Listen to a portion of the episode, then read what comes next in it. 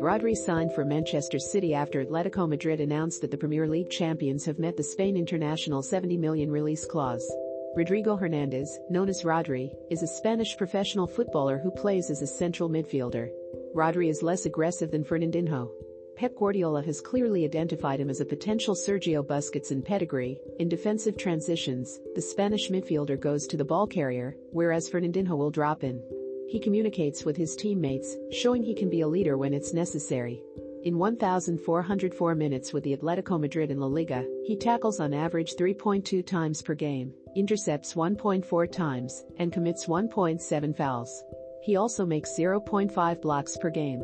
With his 191 centimeters height, he's good in the air, winning 2.4 aerial duels per game, whereas Sergio Busquets wins 1.5. He often plays as a deep-lying midfielder with 97.70% pass completion.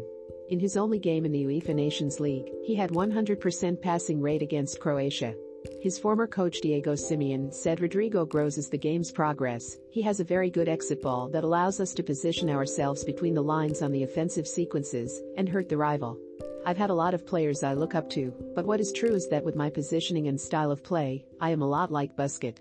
I try and aspire to reach his level, but there's still a long way to go, and I'm only thinking in the present. Rodrigo told Spanish outlet Sport.